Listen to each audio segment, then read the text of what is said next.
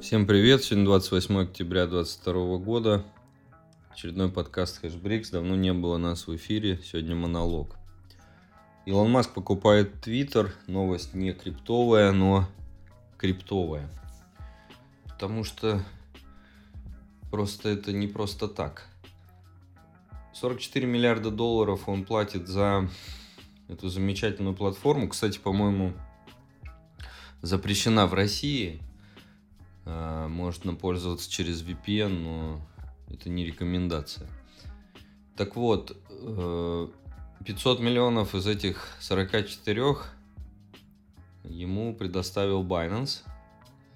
И он, в общем-то, не скрывал, я имею в виду Binance, то, что финансирует эту сделку. Еще информация появлялась летом этого года, когда уже было в разгаре обсуждения покупки. И ну вот два дня назад, примерно, точнее уже четыре дня назад у нас получается, что было проведено это финансирование и 500 миллионов Binance предоставил. Почему это нужно Binance? Ну, с одной стороны, Binance финансирует сейчас много IT-проектов, которые напрямую не связаны с криптой, но подразумевают какую-то социальную активность, куда эту крипту можно встроить. У Binance есть свои коины.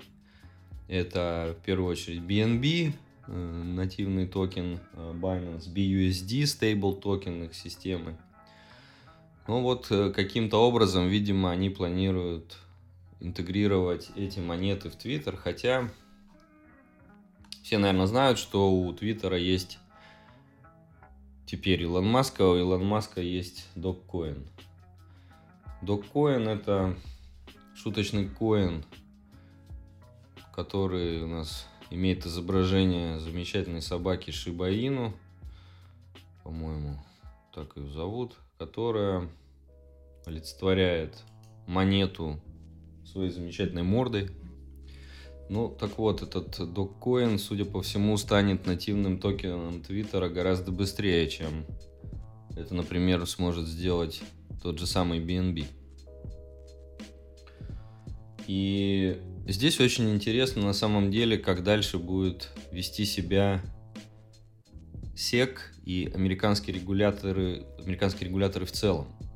В принципе, наверное, уже был прецедент, когда Цукерберг пытался встроить Facebook какие-то расчеты с помощью криптомонет. Он анонсировал тогда коин, который должен был стать внутренней валютой Фейсбука. В итоге ему SEC не позволил это сделать. Но с Dogecoin ом может получиться не совсем такая простая для SEC история, и в то же время более простая для Маска. Дело в том, что этот токен, он имеет алгоритм Proof of Work, который, по сути, сейчас непонятно, как SEC должна регулировать. Только один токен Proof of Work у нее вообще на радарах есть, это биткоин, да? Dogecoin выпускается, майнится на алгоритмах Scrypt, на тех же самых, на которых происходит майнинг э, лайткоина.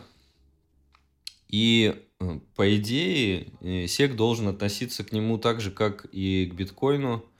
То есть подразумевает, что это commodity. Ну, то есть какой-то сырьевой товар, да, на производство которого тратится электроэнергия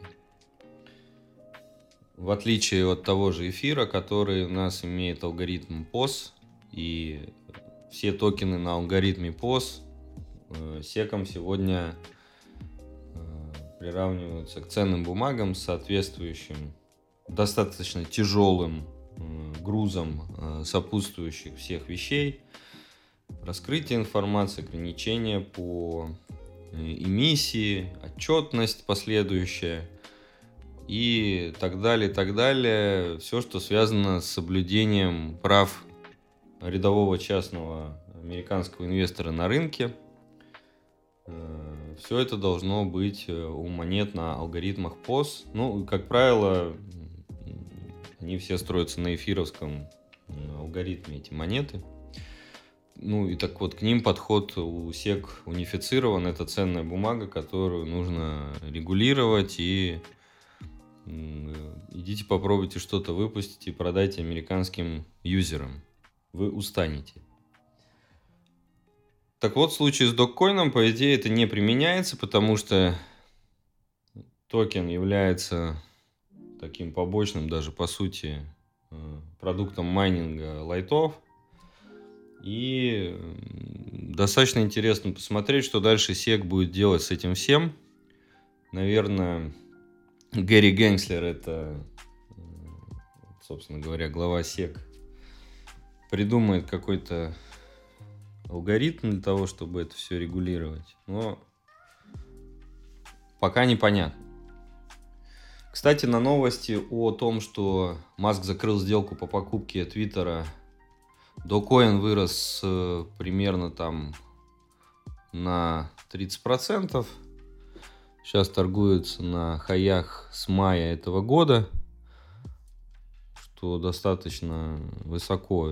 Сейчас, наверное, ни один токен не торгуется так высоко из топ-10 по капитализации. И, судя по всему, если Маск сейчас начнет пампить эту историю, то монета может легко сделать X2, и дальше все эти любимые иксы крипточей могут вернуться. Но не в этом суть. Суть в том, что э, впервые действительно может быть мы можем получить такой сплав э, экосистемы Твиттера и э, достаточно уже крупного э, токена. Напомню, он входит по капитализации в топ-5 даже сейчас, по-моему, токенов. Э, что может за собой, э, что может дальше привести к различным последствиям, как хорошим, так и плохим, для э, внедрения крипты вот в такие широкие массы. Посмотрим. История интересная и достаточно, может быть, прецедентна для развития адаптации крипты в США. Вторая история, которую хотелось бы сегодня осветить, это эфир. Там продолжается все так же его замечательное развитие. Сейчас в эфире э, у нас в целом происходит достаточно наверное, закономерные события, которые мы до этого освещали, что они, возможно, будут происходить, это, по сути, наверное, централизация, централизация именно цензурируемых транзакций. Что это значит по-русски? Эм, по-русски это значит, что сеть становится все менее децентрализованной, а какие-то узлы ее начинают диктовать свои правила и свои, э, ну и, соответственно, пропускать или не пропускать э, транзакции дальше решают. Сейчас порядка 55-60% транзакций на эфире соответствуют э, правилам OFAC. ОФАК – это, насколько мы помним, американское агентство по э, расследованию, ну, по, скажем так, американское агентство по э, контролю за иностранными активами.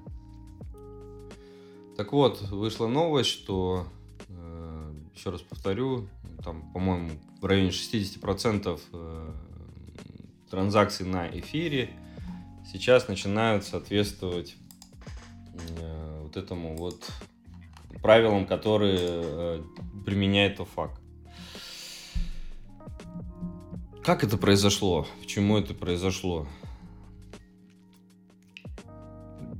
сети есть не только майнеры.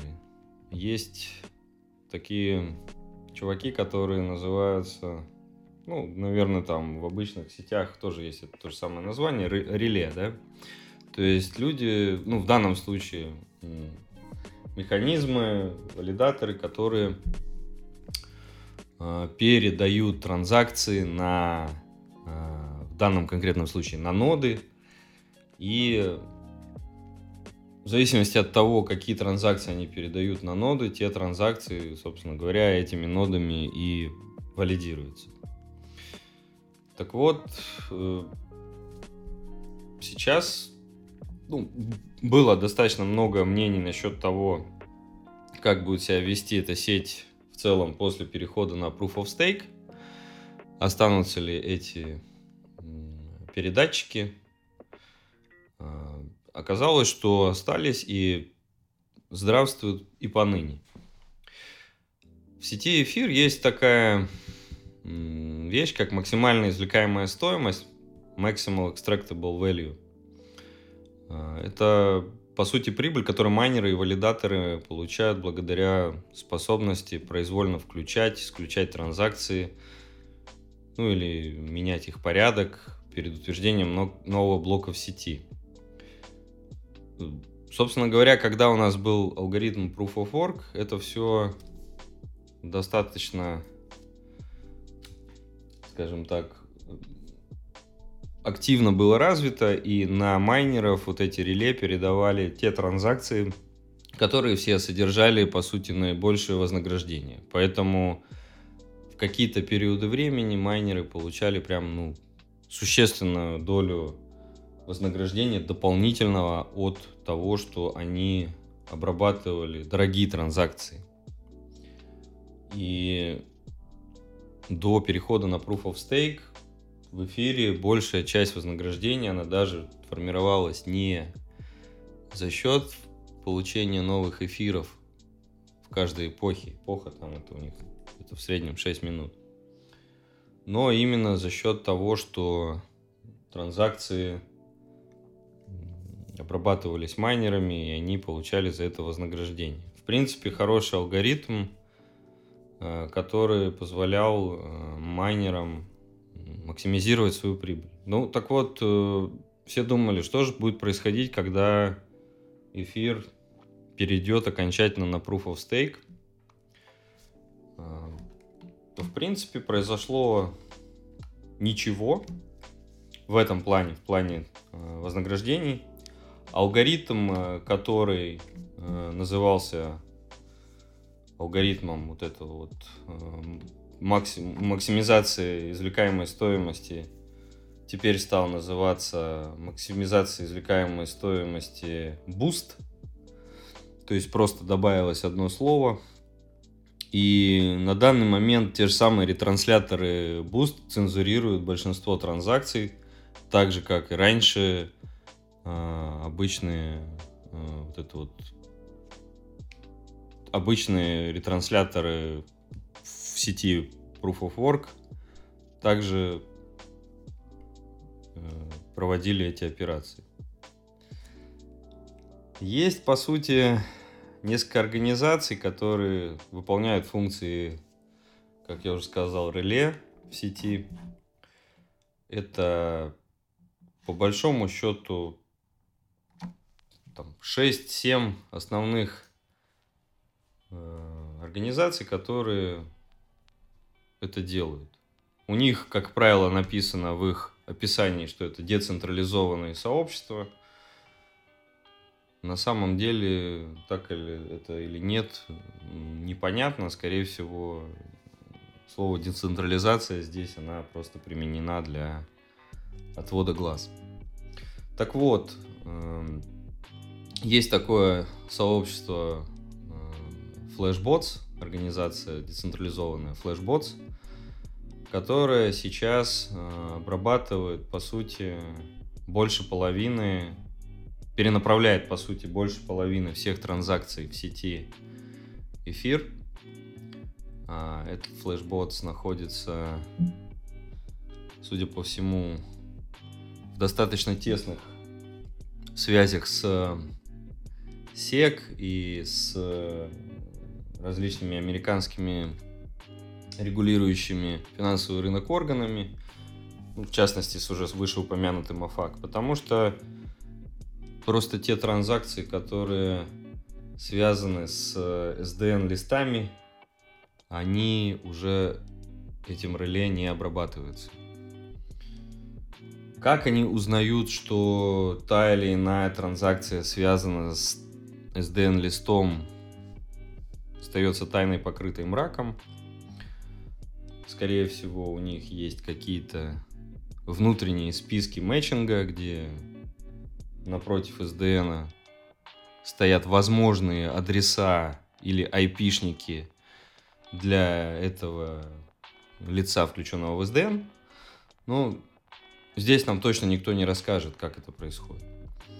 Ну так вот, по факту транзакции этих людей уже не обрабатываются в сети эфир. По идее, по идее, э, все эти транзакции можно направлять в обход подобных маршрутизаторов. Э, и сейчас, если их не обрабатывает 55% сети, то остальная, остальные 45% могут э, обработать эти транзакции. Единственное, что ноды, обрабатывающие эти транзакции, просто получат меньше комиссий. Соответственно, эти транзакции будут где-то в стеке э, невыполненных копиться, потому что вознаграждение за их подтверждение оно меньше. И, соответственно, будут проводиться дольше, это дольше может измеряться в часах и днях. Пока не смертельно, транзакция все равно пройдет, но э, возможно, что в дальнейшем это время увеличится до нескольких дней, а потом уже и станет настолько длительным, что просто не будет вообще проводиться эта транзакция в сети.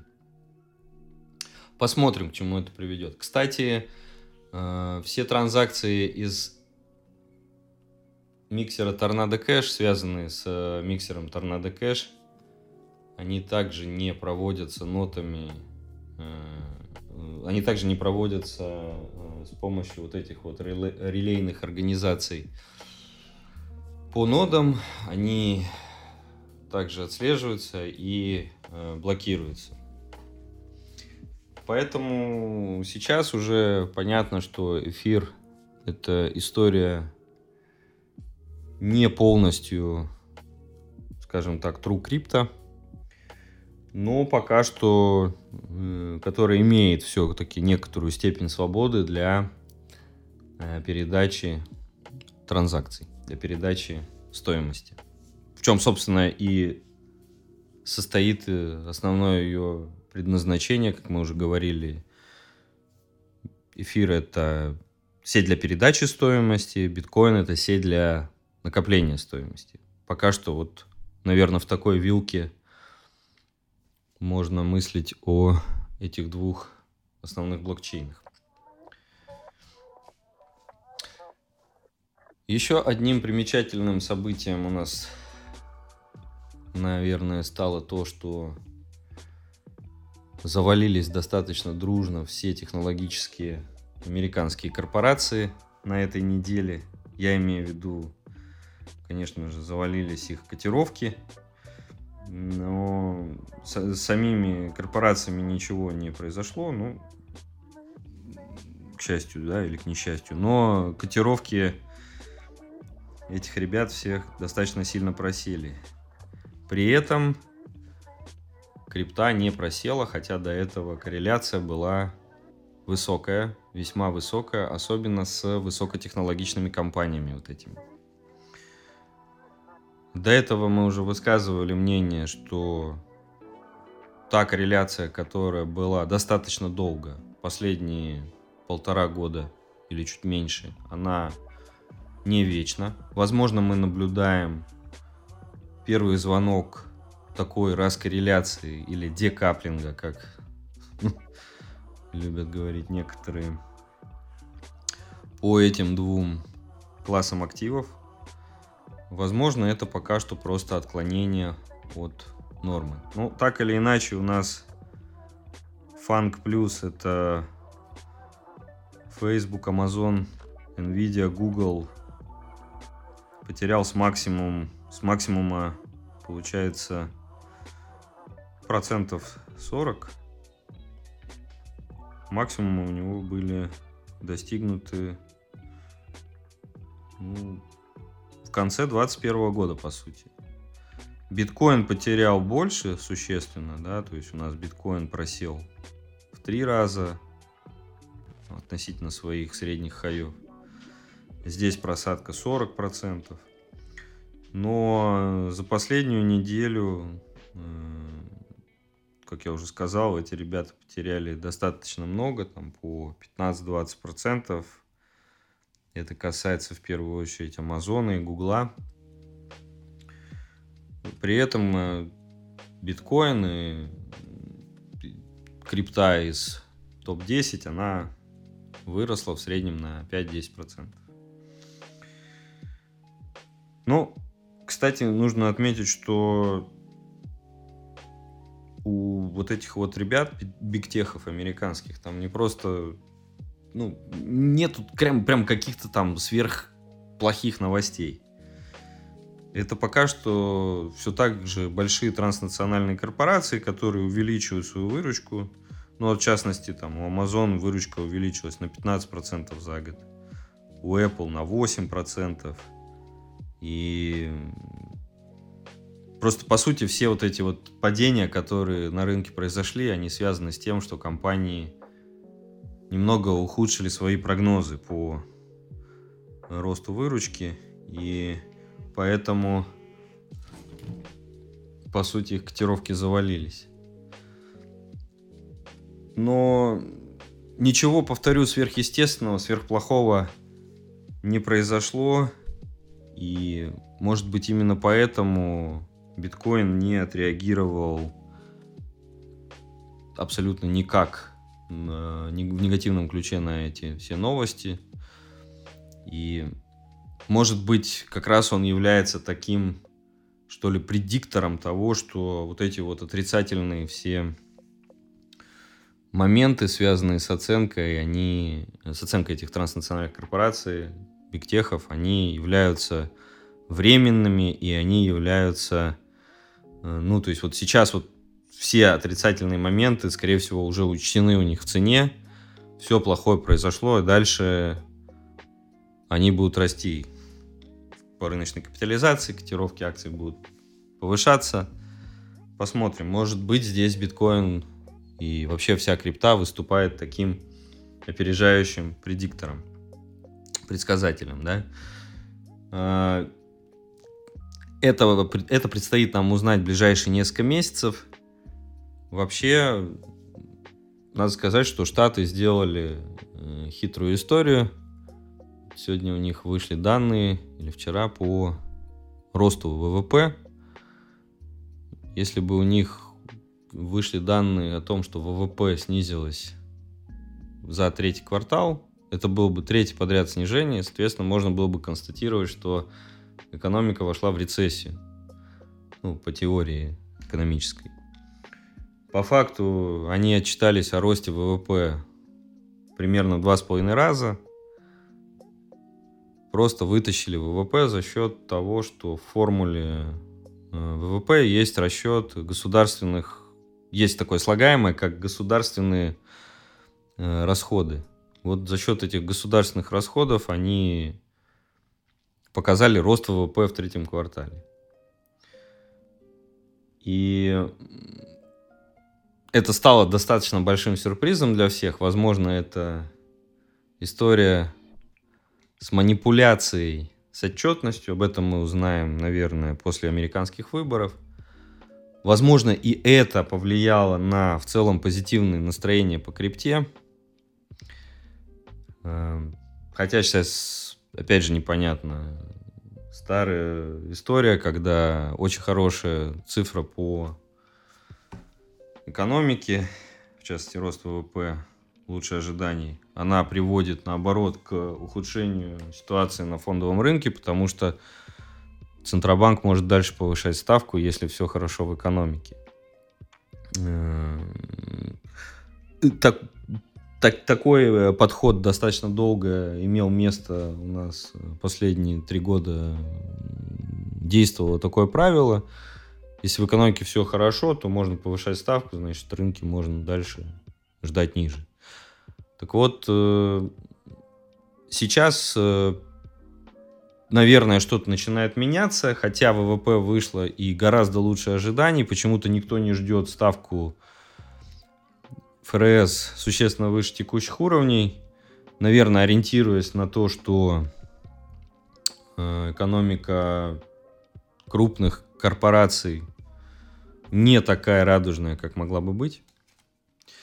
Вот, поэтому сейчас, э, может быть, мы имеем некое, некую смену вот этого вот алгоритма обратной связи. И, может быть, именно это приводит к росту крипты, который мы видим последние, последнюю неделю. Еще одна интересная новость – это то, что Google продолжает внедрение крипты в США. Ну и вообще, в принципе, всемирно.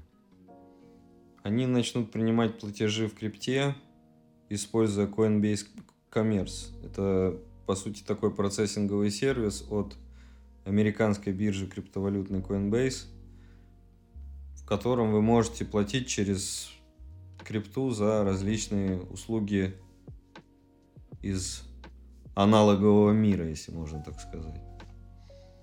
Вы можете платить сейчас в битке, биткоин кэш, доккоин, кстати, эфир, лайткоин, ну и вот все основные валюты там принимаются. Так вот, теперь за Google Cloud вы можете платить, используя крипту. Достаточно много людей юзают Google Cloud, и не только в Штатах, вообще всемирно. Поэтому это очередной шаг, который можно расценивать как дальнейший масс adoption. В принципе, ничего сверхъестественного, ничего из ряда вон. Еще в начале года Google заявил, что будет преследовать новую стратегию цифрового бизнеса. И вот это один из ее элементов. Кстати, Coinbase дальше тоже продолжает свое развивать партнерство с облачными сервисами. И теперь будет использовать для обработки данных блокчейна именно Google Cloud, а не Amazon Web Services, которые они использовали в том году. Ну уж не знаю, чем там Google лучше Амазона. Может быть, какие-то условия по тарифам лучше. Но это уже внутренняя кухня. Вообще стоит признать, что Google достаточно активно работает над облачными сервисами для Web3 разработчиков. Они недавно представили ориентированный на как раз Web3 разработчиков сервис, основная задача которого упростить развертывание нод. Естественно, первым блокчейном, который будет поддерживать этот сервис, стал эфир, эфириум. Конечно, с одной стороны, это достаточно примечательное событие, которое говорит о дальнейшем развитии блокчейна, но в своей сути это некая история, которая больше ведет, скорее всего, к централизации, нежели чем к децентрализации процессов в блокчейне. Поэтому, с другой стороны, это является негативным для развития именно True Crypto факторов для э, блокчейнов, которые будут э, развертываться на серверах э, того же самого Гугла. Но так или иначе, как я уже сказал, это примечательное событие. Вы теперь можете размещать ноды в Google Cloud. Не нужно устанавливать ноды у себя на жестких дисках, что, кстати, требует э, достаточно производительного оборудования и в частности эфировская нода эфир, эфировский блокчейн уже требует э, больше чем один терабайт SDD именно хранилища которое в принципе не дешевое соответствующей скоростью записи. Можно не приобретать эти хранилища. Ну, например, там, двухтерабайтный э, какой-нибудь Samsung стоит э, более 20 тысяч рублей, а просто использовать Google Cloud, тем самым сэкономив себе ресурсы для развертывания блокчейнов, ну, то есть для развертывания полной ноды того же эфира. Повторюсь, это не true крипто, но почему бы нет, если хочется сэкономить. Естественно, там также они пропагандируют, что они решают вопросы безопасности. Доступ к блокчейн-нодам вашим будут иметь только доверенные, скажем так, адреса и юзеры. У Гугла есть такой сервис Virtual Private Cloud Firewall, который позволяет настраивать гибким образом тех э, пользователей, которых вы хотите видеть, давать им доступ только. Там э, также можно эффективно, как заявляет Google, отбивать DDoS-атаки на ваши ноды. Ну, в общем, в любом случае это лучше, чем развертывать блокчейн у себя на жестком диске на домашнем компе или на сервере. Вы, кстати, можете там подписать даже специальный SLA, Service Level Agreement, э, с Гуглом, который будет описывать ваше отношение с э, этим замечательным сервисом и давать, соответственно, время доступа, время работы ноды, все это будет задокументировано и, естественно, тарифицировано. Такой вот интересный сервис от Гугла. Я думаю, что можно пробовать разработчикам им пользоваться и, соответственно, пытаться масштабировать свои Web3 приложения с помощью Гугла. Ну, кстати, в свою очередь, э, можно использовать... У Гугла есть такая штука, называется Big, Big Query. Это, по сути, сервис работы с Big Data, который позволяет оценивать и анализировать он-чейн дату на различных блокчейнах. Вот можно еще и для анализа использовать э, теперь гугловые сервисы для анализа таких э, сложных систем, как блокчейн эфир или биткоин. Я думаю, что много аналитических компаний сегодня уже используют эти сервисы. Там, по сути, Google предоставляет вам, тысячи ядер э, процессинга, э, процессорных мощностей для того, чтобы э, обсчитывать вот эту биг дату на Э, в блокчейнах э, эфира или биткоина. Поэтому все это говорит о том, что adoption он продолжается, он является уже массовым, и Google наглядное тому подтверждение, которое нужно иметь в виду. В принципе, на этой позитивной ноте мы в этот раз заканчиваем подкаст. Прощаюсь с вами. Всего доброго.